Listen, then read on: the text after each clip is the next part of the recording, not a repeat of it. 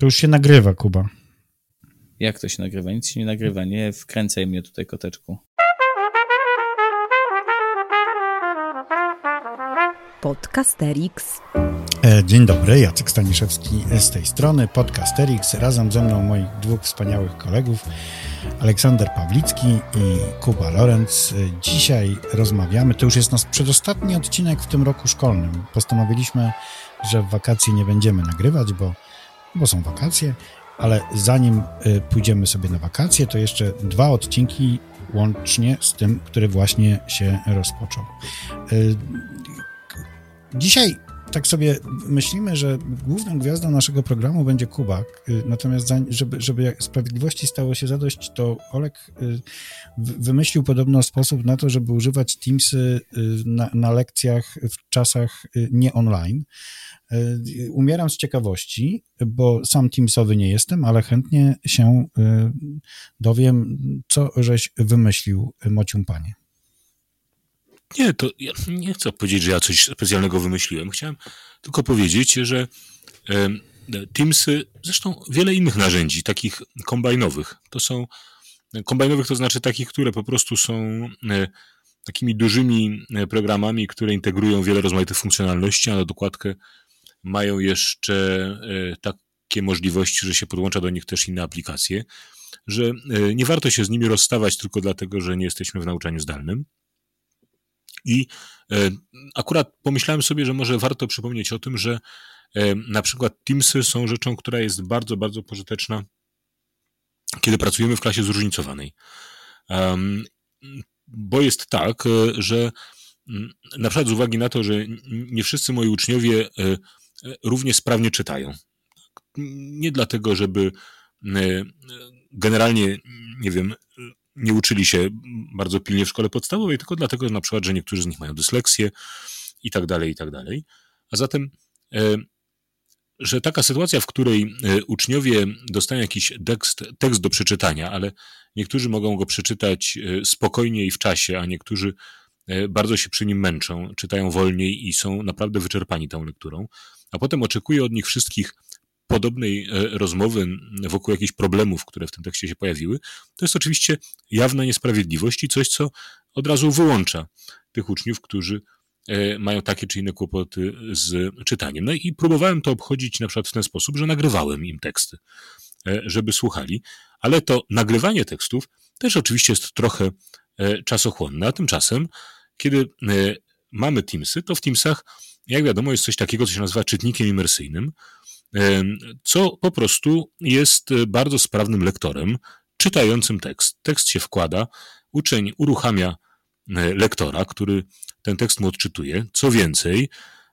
ten czytnik imersyjny ma też taką opcję, że tekst, który jest czytany, wyświetla się oczywiście na ekranie, a na dokładkę jeszcze można włączyć ograniczenia ekranu, także śledzimy tylko ten wers, który akurat jest czytany, co na przykład dla tych uczniów, którzy z takich lub innych kłopotów mają, z takich lub innych powodów mają kłopoty z koncentracją, jest też bardzo, bardzo pożądane i czy to w smartfonowej, czy to w komputerowej aplikacji Teamsów takie odsłuchiwanie tekstu może pójść i z dużą satysfakcją ostatnio przyglądałem się temu, jak część mojej klasy odsłuchiwała tekst, część go czytała i, i chyba na tej lekcji, którą mam w tej chwili w pamięci, po raz pierwszy było tak, że ci, którzy słuchali, byli, byli gotowi do rozmowy wcześniej niż ci, którzy czytali sami. Słuchajcie, ja, ja sobie myślę, że to, co Olo powiedział, to trochę może być zajawka do jakiegoś odcinka już w przyszłym sezonie. Tak. Znaczy, co z doświadczeń i z narzędzi zdalnego nauczania zostaje z nami stacjonarnie i jak tego używać stacjonarnie. Tak, tak, tak. Dzisiaj, dzisiaj wykorzystywałem Menti na lekcjach i, i faktycznie jest to fantastyczna zabawa, nie tylko online, ale i offline, a kto wie, czy nawet nie offline bardziej. Fajnie. To już tak...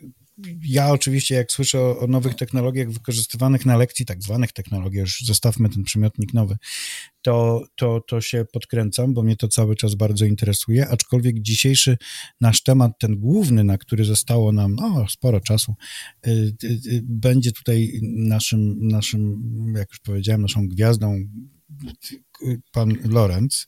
Czego się śmiejesz, Kuba? Ja nie wiem, dlaczego ja mam być gwiazdą. No bo to ty chyba zacząłeś w naszym gronie rozmawiać o...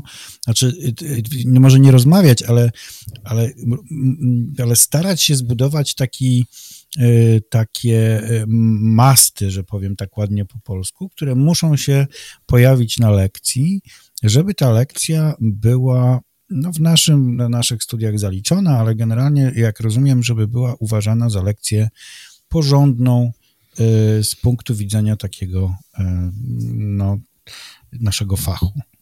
No, ja mam wrażenie, że pracowaliśmy nad, tą, nad takim poradnikiem właśnie tego, co powinna zawierać dobra lekcja historii, jednak razem. Ale razem, Choć ale prawda, pamiętam, że ja ci na tym bardzo zależało tak, po prostu. No. Tak, znaczy tak, chyba ja wyszedłem z takim pomysłem i no okej. Okay. Podcasterix. Są takie elementy i y, myślę, że wy tutaj w studio ze mną się y, zgodzicie, a bardzo byłoby miło, gdyby się udało też do tego y, przekonać naszych słuchaczy. Są takie elementy y, lekcji y, historii, y, które no, powinny się pojawić na każdej albo prawie każdej lekcji historii. Y, I faktycznie myśmy w Szkole Edukacji stworzyli taką listę siedmiu cnót, które spełnia się wtedy, kiedy pojawia się siedem no, elementów, chociaż to nie zawsze są takie elementy bardzo klarowne. Czasem są to po prostu kreowane przez nauczyciela sytuacje. I, i co? I myśmy w tych, wśród tych siedmiu cnót powiedzieli o następujących. To znaczy, po pierwsze, zwróciliśmy uwagę, że na lekcji historii musi się zawsze pojawić jakiś materiał, no niekoniecznie źródłowy, może to być opracowanie, nie musi być źródło historyczne, ale jakiś materiał, z którym uczniowie pracują. Mhm. I że to jest takie absolutne, absolutne minimum. On może być krótszy, może być dłuższy, oczywiście może być ich dużo więcej, ale zawsze jakiś materiał, z którym uczniowie muszą coś zrobić, musi się na dobrej lekcji historii pojawić. Źródło. E, dru... Ja będę, ja będę takim, I... takim, y, takim echem... Facilitatorem mojego wystąpienia gwiazdorskiego. Tak. Czyli będziesz poprawiał... Co nie, nie, ja będę po prostu powtarzał, żeby było to jasne. Źródło. Dobrze, czyli źródło. Drugi element, który żeśmy na tej liście umieścili, to była kwestia, e, była kwestia nawiązań do współczesności, a chodziło nam głównie o to, żeby możliwie jak najbardziej zbliżyć nasz przedmiot i tematykę dość odległą w czasie, którą na nim zazwyczaj poruszamy, do tego, co tu i teraz. Czyli żeby łączyć przeszłość z, ze współczesnością i pokazywać, po co mówimy o chrzcie Polski. Dlaczego mówimy o reformach Graków. Dlaczego bitwa pod Grunwaldem? A nie, nie, to ja się z tą tutaj nie zgodzę. Przepraszam bardzo, bo to mi w ogóle nie... Znaczy, ja zgodzę się z tym, że powinniśmy mówić o y, łączności z teraźniejszością. Jeżeli jej nie będzie, to będzie bardzo źle, a nawet tak nie powinno być. Natomiast to się nie równoważy z pytaniem, dlaczego rozmawiamy o, o Grakach. Bo o Grakach Zgoda, możemy... to dlaczego rozmowa o Grakach dziś jest aktualna? No, na przykład.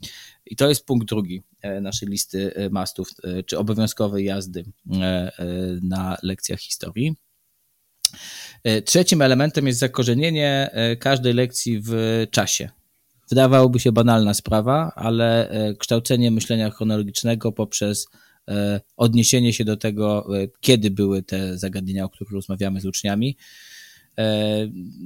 no to to jest istotny element, tak? To chyba nie jest jakoś szczególnie, szczególnie odkrywcza kwestia. Ale tu bym odesłał naszych słuchaczy do naszego odcinka o chronologii, bo tam mówimy trochę więcej o tym, że odpowiedź na pytanie kiedy wcale nie oznacza daty, tylko oznacza tak. Odniesienie czasami do jakichś innych wydarzeń, mówienie o tym, że było to pomiędzy czymś albo związane z, za czasów kogoś innego. Chodzi o to, że to w, w, włożenie w czas to wcale nie znaczy, że to ma, musi być, prawda, stosunki polsko-hiszpańskie w tysiąc, między tysiąc sześćset trzydzieści jeden a tysiąc siedemset dwadzieścia osiem. Tak, no i, i, i te, te, te trzy pierwsze punkty naszej listy, one są dość mocno osadzone w lekcji historii i chyba są w pewnym stopniu specyficzne dla niej, to znaczy źródło historyczne, wyjaśnienie dlaczego współcześnie mówimy o przeszłości i, i zanurzenie tych zagadnień w czasie, natomiast pozostałe cztery mają już charakter nieco bardziej uniwersalny. To znaczy, no, zachęcamy bardzo gorąco do tego, żeby stwarzać wszędzie tam, gdzie tylko jest to możliwe dla naszych uczniów, przestrzeń do stawiania pytań. to niekoniecznie muszą być pytania, na które znajdziemy odpowiedzi, albo na które my znamy odpowiedzi, albo na które uczniowie znajdą odpowiedź teraz. Jeżeli to będą pytania, które z nimi zostaną i znajdą na nie odpowiedź za piętnaście lat, to będzie najlepsze rozwiązanie z możliwych. Ale właśnie wskazywanie tego, że stawianie pytań i szukanie odpowiedzi jest chyba bardziej efektywne i bardziej rozwojowe niż, niż samo znalezienie tych odpowiedzi, więc żeby nie bać się pytań bez odpowiedzi i żeby nie bać się pytań uczniów. Ale też, żeby dawać czas uczniom na to, żeby te pytania zadawali. Bez konieczności tak, odpowiadania. Tak, mhm. tak, tak, tak, tak. To znaczy, no, mówiąc w skrócie, żebyśmy to nie tylko my byli tymi, którzy odpytują uczniów pod tablicą. I skoro pojawiają się pytania i uznajemy je za ważny element naszych lekcji historycznych, no to nawet jeśli godzimy się z tym, że nie na wszystkie z nich znajdziemy odpowiedzi szybko, a na niektóre być może w ogóle nie znajdziemy odpowiedzi, no to jednak to w próbowaniu znalezienia tych odpowiedzi jest cała, cała zabawa. Wobec tego nasze lekcje powinny, i to jest kolejny punkt naszej listy istotnych elementów lekcji historii, powinny pojawiać się argumenty, powinna pojawiać się przestrzeń, w której uczniowie będą mogli zmierzyć się z pytaniami i skoro zmierzyć się, to także uzasadniać to, dlaczego mierzą się z pytaniami w taki, a nie inny sposób. Podcasterix. No, kolejne, kolejne dwa punkty, to już są dwa ostatnie, mówią o tym, żebyśmy stwarzali także na naszych lekcjach, szukając odpowiedzi na te pytania, których, jak mówiłem wcześniej, nie powinniśmy się w żadnej formie bać, także takie, taką przestrzeń, żeby uczniowie szukali tych odpowiedzi niekoniecznie na bazie tylko i wyłącznie twardo posiadanej wiedzy, ale także bazując na swojej intuicji. I, i mamy tu na myśli przede wszystkim to, żeby uczniowie mogli w kreatywny sposób, oczywiście wykorzystując to, co wiedzą, nie to, że zapominają o tym, ale wykorzystując to, co wiedzą, nie mogli mierzyć się w sposób właśnie kreatywny, a więc trochę przekraczający granice tego, co jest im, co jest im znane, szukać odpowiedzi na te pytania. A wiecie, że ja mam na to swoją nazwę? No to był właśnie punkt, bo tak powiedzia, powiedziałeś, Jacku, że ja będę gwiazdożył, ale to był punkt, za którym właśnie Jacek najmocniej optował. Tak, bo ja bardzo y, to lubię i mam na to na swoją nazwę i nazywam to szacowaniem historycznym. To, mm, zna- to brzmi też jak wspaniały temat na kolejny odcinek. To znaczy tak, to znaczy to jest coś, kiedy się mówi, a jak myślisz co? I to jest takie, wiecie, matematycy bardzo zwracają uwagę na to, czy, czy, czy uczniowie umieją szacować i nie tylko liczyć, ale szacować i mi się wydaje, że to jest taki trochę odpowiednik tego. Tak, i pewnym elementem tego, to znowu kolejny temat na kolejny odcinek. Dzisiaj jest chyba odcinek zajawkowy na przyszły sezon. A, e, to jest predi- coś, co anglosasi nazywają predicting in the past, czyli przewidywanie w przeszłości przyszłości. Tak. E, I to też się tutaj wiąże właśnie z tym kreatywnym poszukiwaniem rozwiązań. No i co, a ostatni punkt, znowu bardziej techniczny, tamte dotyczące pytań chyba były takie bardziej, nie wiem, czy merytoryczne to jest dobre słowo, ale takie bardziej no, wymagające jednak przemyślenia, natomiast ten ostatni punkt no, jest już bardzo mocno techniczny, znaczy na lekcjach historii uczniowie muszą współpracować z rówieśnikami. I to może, no nie musi być koniecznie bardzo rozbudowana praca w dużych grupach, trwająca cztery lekcje i kończąca się jakimś wielkim wow. Wystarczy, że będzie to krótka praca w parach. Tu odsyłamy do jednego z naszych wcześniejszych odcinków, kiedy staraliśmy się pokazać, dlaczego to jest dobre podejście do lekcji historii, jak taką pracę w parach można wykorzystywać. No i właśnie święcie, znaczy żyjemy w przekonaniu i wyznajemy zasadę, że taka praca w parach powinna się na lekcji historii pojawiać tak często, jak tylko to możliwe. I, i zwróćcie jest... uwagę, że to jest też taki, powiedziałbym, Pozytywny, pozytywny rachunek sumienia. Bo można byłoby się rozliczać z siedmiu grzechów głównych na przykład. A my mamy siedem cnót. Ojciec Lorenc każe nam rozliczać się z siedmiu cnót. I to... Nie, bo właśnie, rozli- ale właśnie rozliczanie się jest złym błędem. Znaczy złym podejściem. Znaczy ja chcę powiedzieć, że nie chcę powiedzieć, że największym wkładem Olka w tą listę, ale jednak bardzo istotnym było to, żeby pomyśleć o niej jako o cnotach, do których się dąży mm. i które się w sobie doskonali, a niekoniecznie o checkliście, że musi się pojawić zero-jedynkowo. I to jest dobre podejście do tego, żeby o tym myśleć, rozwojowo właśnie. To co, to będziemy już dziękować Państwu za tydzień. Za tydzień zapraszamy na nasz ostatni odcinek w tym roku szkolnym. przed wakacjami. Wiemy, że już żyjemy tymi wakacjami, pewnie sobie już tam wykonujemy te zadania końcoworoczne i mrozimy szampana, no bo to w końcu koniec roku, więc trzeba. Do widzenia. No chyba, że ktoś ma poprawkę w sierpniu. To, to wtedy nie mrozi, to wtedy rozgrzewa. Pa! Pa, pa. Do zobaczenia, usłyszenia. To był Podcasterix. Wysłuchali Państwo kolejnego odcinka podcastu trzech nauczycieli historii, którzy lubią sobie pogadać o swojej pracy, bo ją po prostu uwielbiają. Tych trzech jegomości to Kuba z charakterystycznym R, Olek z charakterystycznym głosem i Jacek, który czuwał nad nagraniem i montażem. Podcast przygotowano dzięki wsparciu Szkoły Edukacji Polsko-Amerykańskiej Fundacji Wolności i Uniwersytetu Warszawskiego, w której cała trójka pracuje. Więcej informacji na stronie szkola edukacji kropka pe el. W czołówce wykorzystano dźwięki na wolnych licencjach, a głosu użyczyłam ja, czyli Adriana Bąkowska. Zapraszamy na kolejny odcinek.